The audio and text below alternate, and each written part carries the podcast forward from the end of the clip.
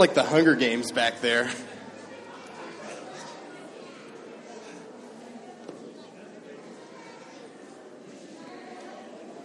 Just go.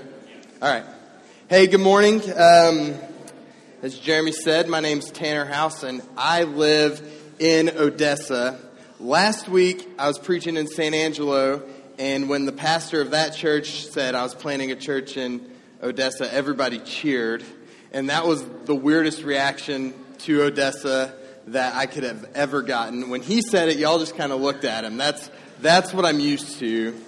Um, Odessa is a weird, weird little place. Uh, 150,000 people, churches on every single corner in town, and super dark and super in need of the gospel. So, my wife and I have been there almost eight years and spent the first six trying to get out of there. Um, kind of like in a in a Jonah type moment, I was felt like, please God, not Odessa, please. Anywhere else on the planet, I'll move to Pampa.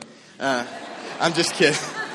Uh, no, it was, but just over the course of praying and a lot of just seeking God's will for our life he is firmly uh, planting us in Odessa, and we are super thrilled to be there. Which, if you would have known me six, seven, eight, ten, twelve years ago, it, that is just the work of the Holy Spirit in our lives that we have fallen in love with that place. And so we are going to get started in the spring of 2020, trying to plant as close to the University of Texas in the Permian Basin as possible. That's our Division two school uh, that has about 10,000 students, and so we are really looking forward to getting rolling.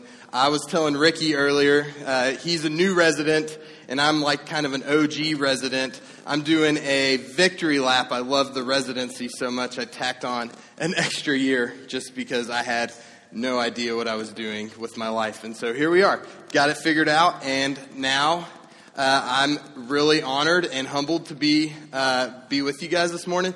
Jeremy told me if I did a good job, he'd have me back, and so since this may be the last time I'm going to see some of you guys, um, let's just get going. I'm going to be in Hebrews three.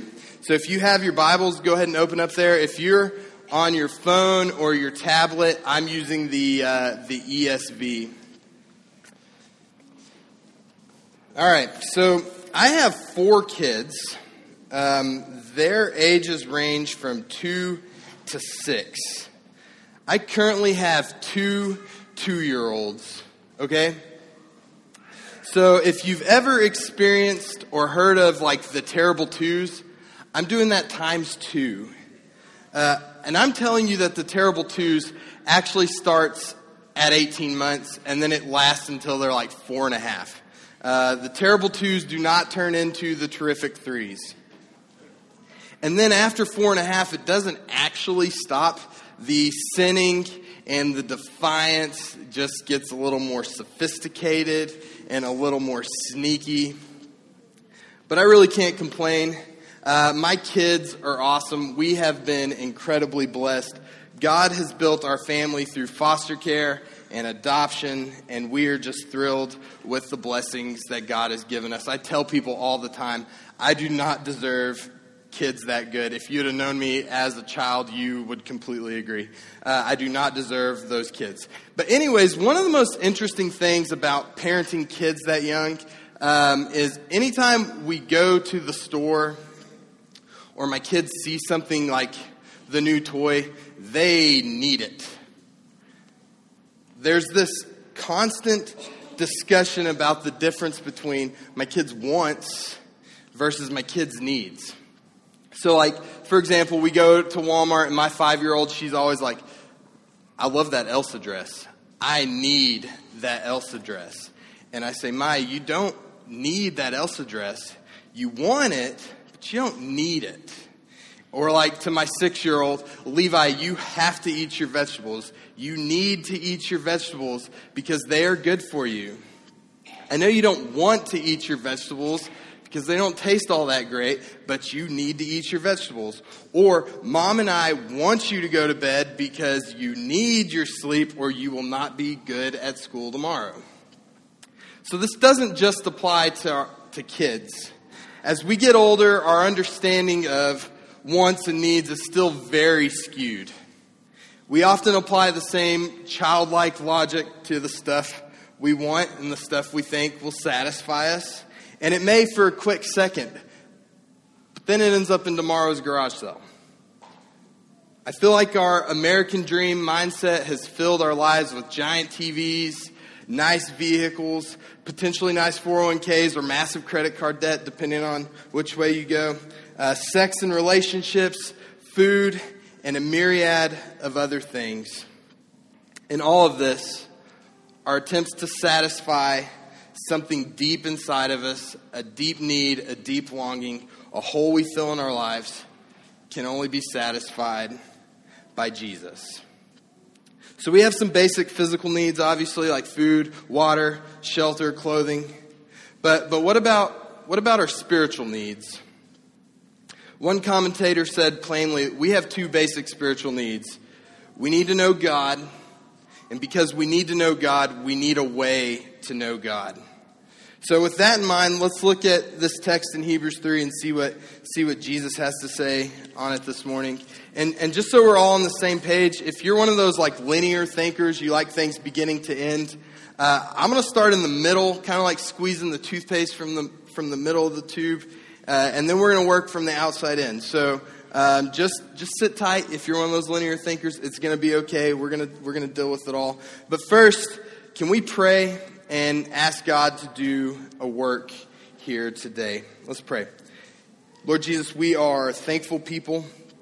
Lord Jesus, we are, are needy people. Lord, we thank you that you are in the business of calling sinners to repent and calling people into your family. Lord, I pray that uh, where conviction would take place, uh, need to take place, Lord, that, that you, Holy Spirit, would be diligent and active in this room this morning. And Lord, where encouragement is needed, Lord, may you be a God that's near to us today. Lord, we love you and we ask these things in your name. Amen. All right, Hebrews 3, starting in verse 1. Therefore, ho- holy brothers who share in a heavenly calling, consider Jesus, the apostle and high priest of our confession, who was faithful to him who appointed him just as Moses also was faithful in all God's house. For Jesus has been counted worthy of more glory than Moses, as much more glory as the builder of a house has more honor than the house itself. For every house is built by someone, but the builder of all things is God. Now Moses was faithful in all of God's house as a servant to testify to the things that were to be spoken later. But Christ is faithful over God's house as a son. And we're his house if indeed we hold fast our confidence and our boasting in our hope. So, the book of Hebrews was written to a group of Jewish Christians uh, who were being persecuted for leaving Judaism. That is about all we know about this book, factually and contextually. Um, there are several theories about where this church was or when this church was located in, in history, but all of these are just theories. Also, there's a bunch of theories as to who the, who the writer was. Uh, I'm not sure how much Jeremy has dealt with this, uh, but I think to sit around and argue some of those minor points and argue this stuff, that's not what God intended for his people uh, to glean from this beautiful letter. So I'm just going to leave it at that. Group of Jewish Christians, church somewhere in the first century, they received this letter. So when we get to our passage today, the writer has already dealt with a number of things. He's working through a Christology, like who Jesus is. And in chapters 1 and 2, he's, he's been showing them that Jesus is superior to angels. I think that's significant, but as Jewish Christians, this realization wouldn't be like that big of a deal. Like they understand the Old Testament. David in the Psalms talks about the Messiah who this group of people would know to be Jesus. He says he made him a little lower than the angels for a little while. And so I assume that they understood that Jesus Christ better than angels. But I think the writer's kind of like working them like a boxer, like he's setting them up. He's like getting them to drop their hands so he can punch them in the throat with this, with this next truth. This passage is a, is a transition in the book, pushing the readers towards a more central theme of, of faith in Jesus. So he tells them Jesus is better than the angels.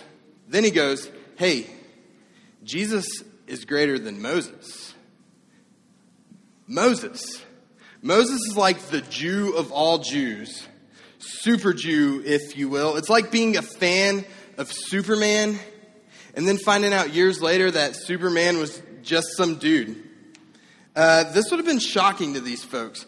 In Pampa terms, it's like finding out that Zach Thomas or, or Woody Guthrie or Dog the Bounty Hunter are just some like normal guys from town. And the point of writing this isn't to like minimize Moses. Moses was the only person in Jewish history to be both a prophet of the people and a high priest, which means he spoke to the people what God had told them. And then he also met with God face to face. He is a significant figure for this church. So consider for a second the life of Moses.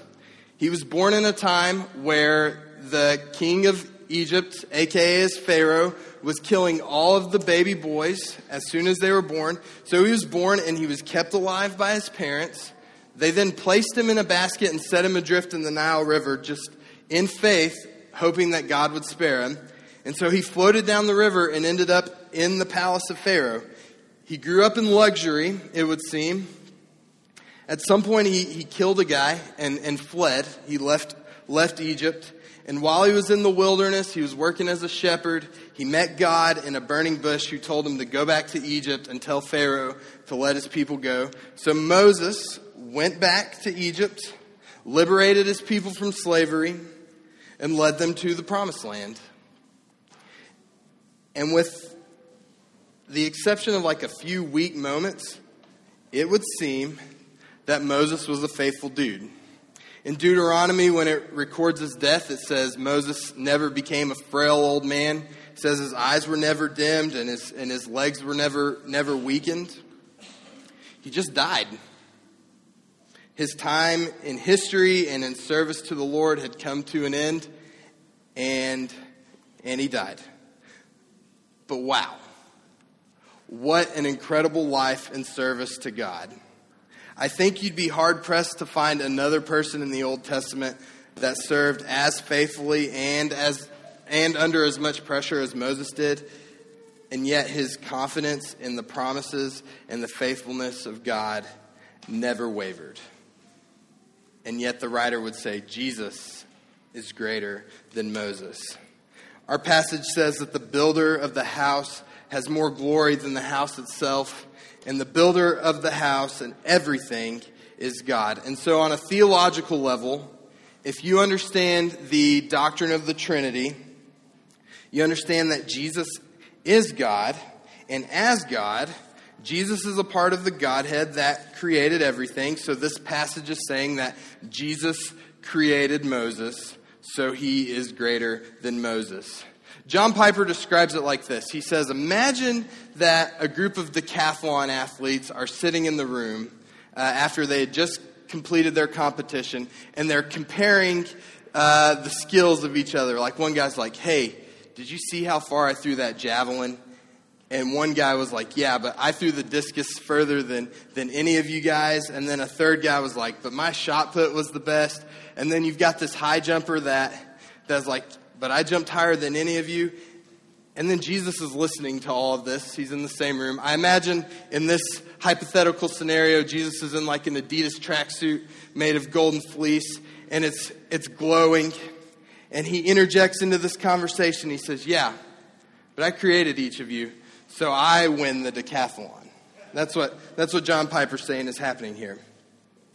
Beyond all of this, it says, our text says that Moses was faithful in God's house as a servant. But Jesus is faithful over God's house as a son. So maybe like you're the owner of a business or you're an owner of a company of some kind, and let's say you have some employees, And let's assume that in a hardworking culture such as Pampa, Texas, you have some really good employees.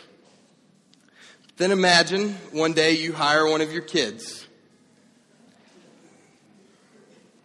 Your son, your daughter, also a really good employee, and you're getting ready to retire. Most people would then leave their business to their kid if their kid's not a giant screw up, right? That's the illustration that the writer of Hebrews is making.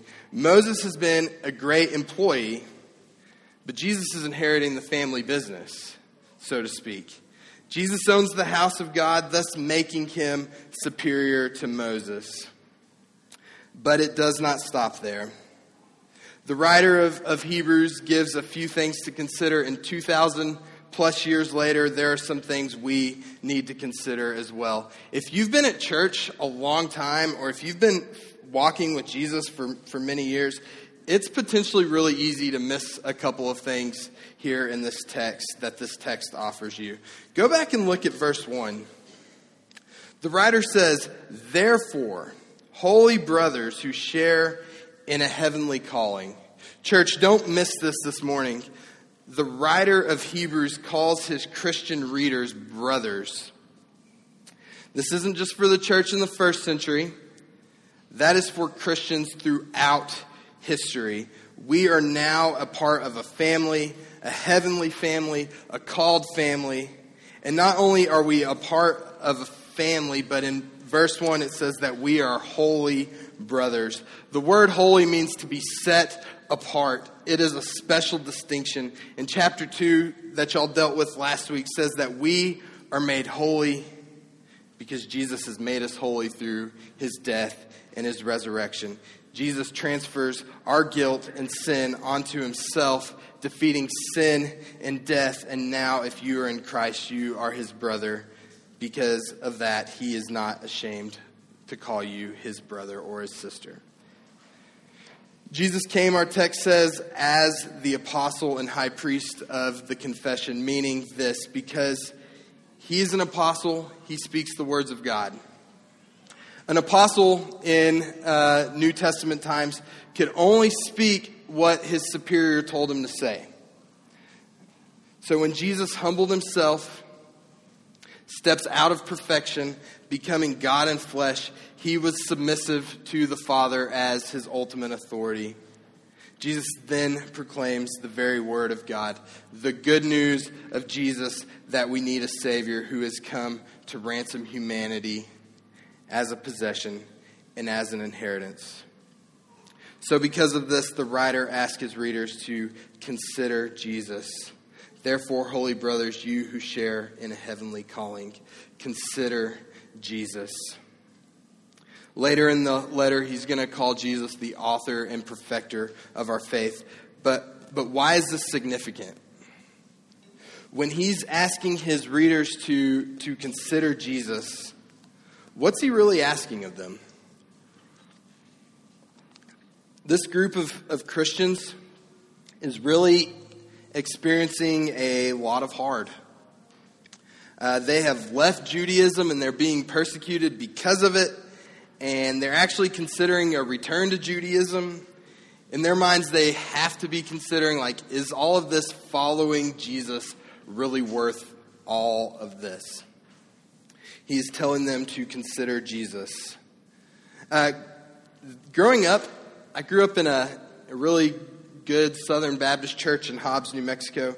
Most people don't woo with that one either. Um, I was taught a really cheesy phrase in my Sunday school class, but it, as an adult, I find it super helpful. Uh, Mildred Farmer, my Sunday school teacher, would say, Anytime you're reading the Bible and you see the word therefore, you need to stop and see what it's there for. So, he's asking them to consider what he closed chapter 2 with chapter 2, verse 14. I'm going to read that a few verses. He says, Since therefore the children share in flesh and blood, he himself likewise partook of the same things, that through death he might destroy the one who has the power of death, that is the devil, and deliver all of those who through fear and death were subject to lifelong slavery. For surely it is not the angels that he helps, but he helps the offspring of Abraham. Therefore, he had to be made like his brothers in every respect so that he might become a merciful and faithful high priest in the service of God to make propitiation for the sins of the people.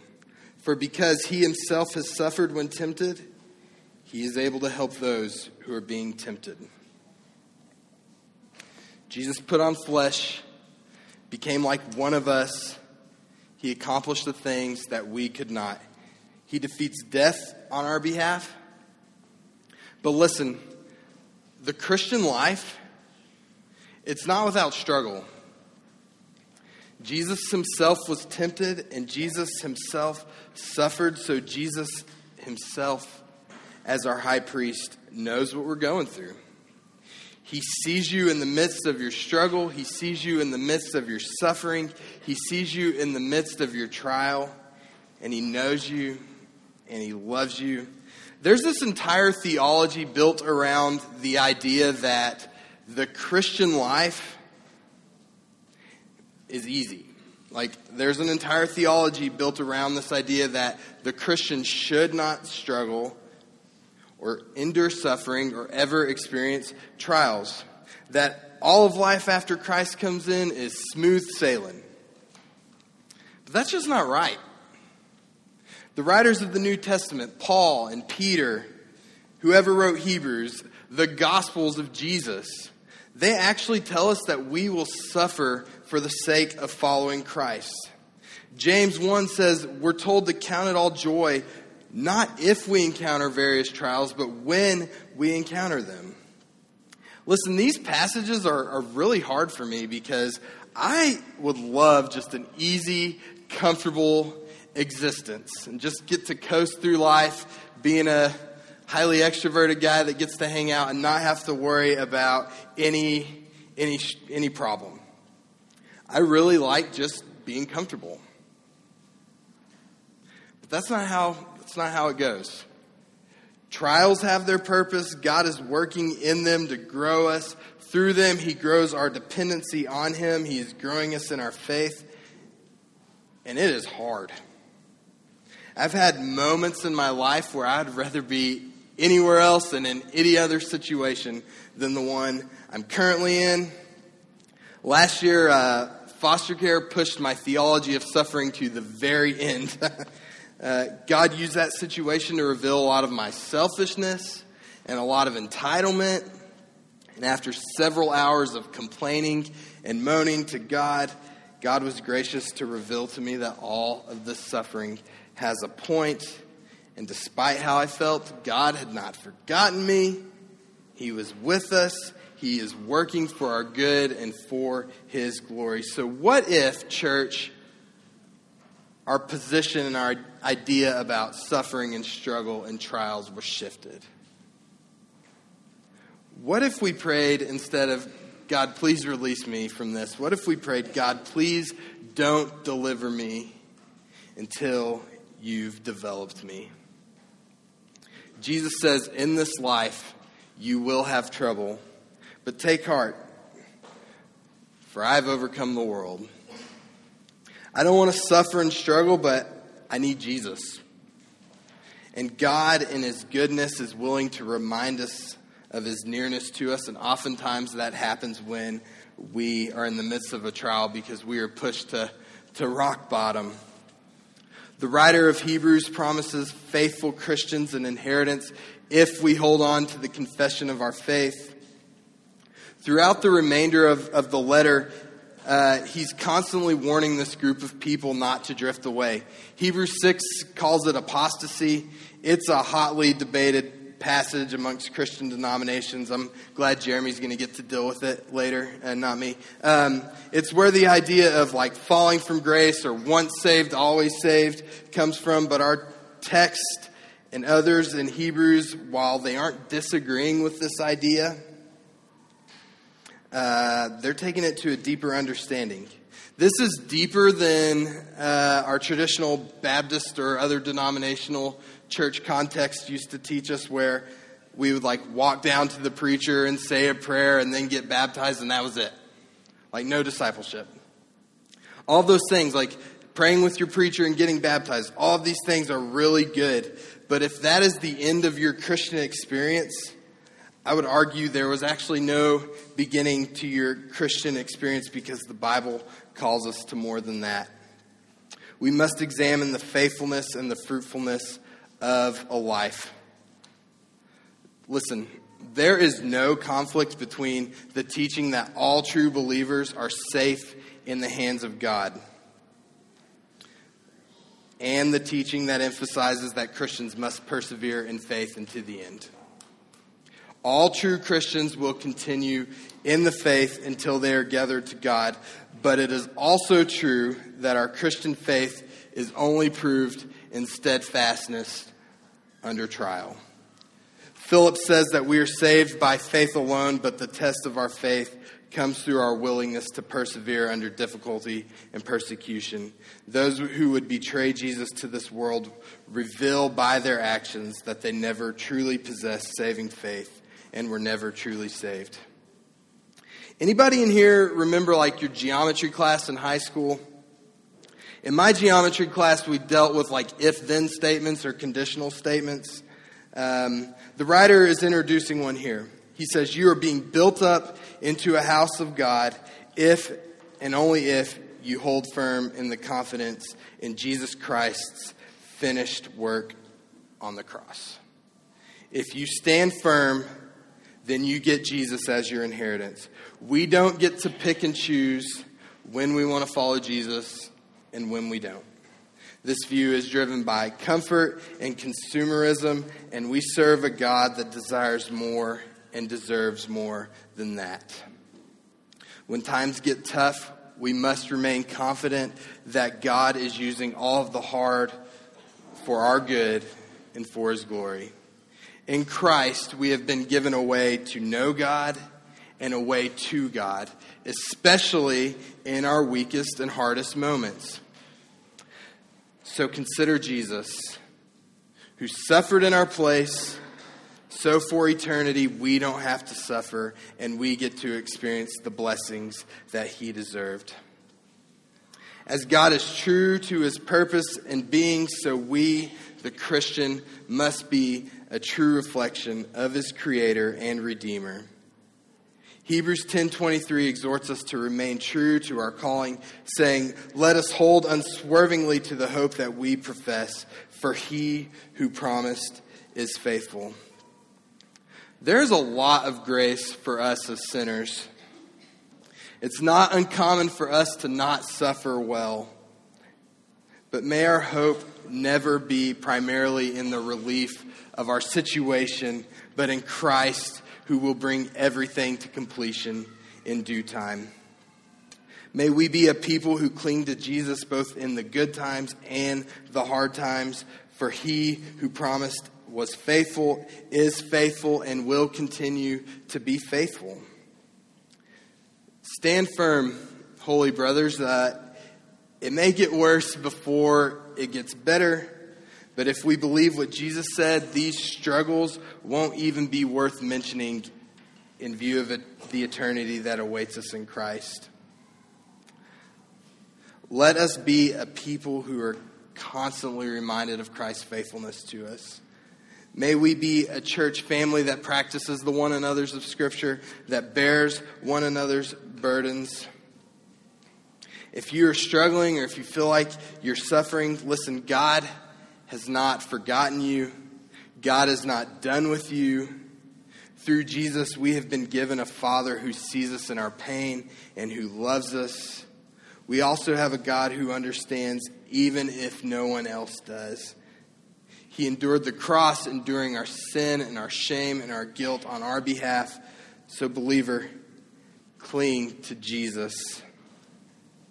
Man, if you're not a believer, consider Jesus who willingly endured the cross, the punishment of the cross, defeating sin and death and being raised to life for us. God is so gracious to draw sinners to himself. So may we consider Jesus this morning. Let's pray. Lord Jesus, thank you uh, for that truth that we have been given a heavenly calling, Lord, that you have endured our sin and our shame and our guilt, Lord.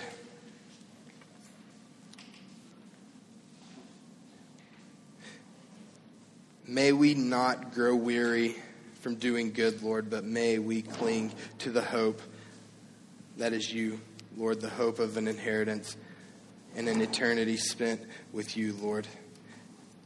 I thank you that you are better than angels, Lord. I thank you that you are superior to Moses, Lord, and may we put our hope and our confidence in that.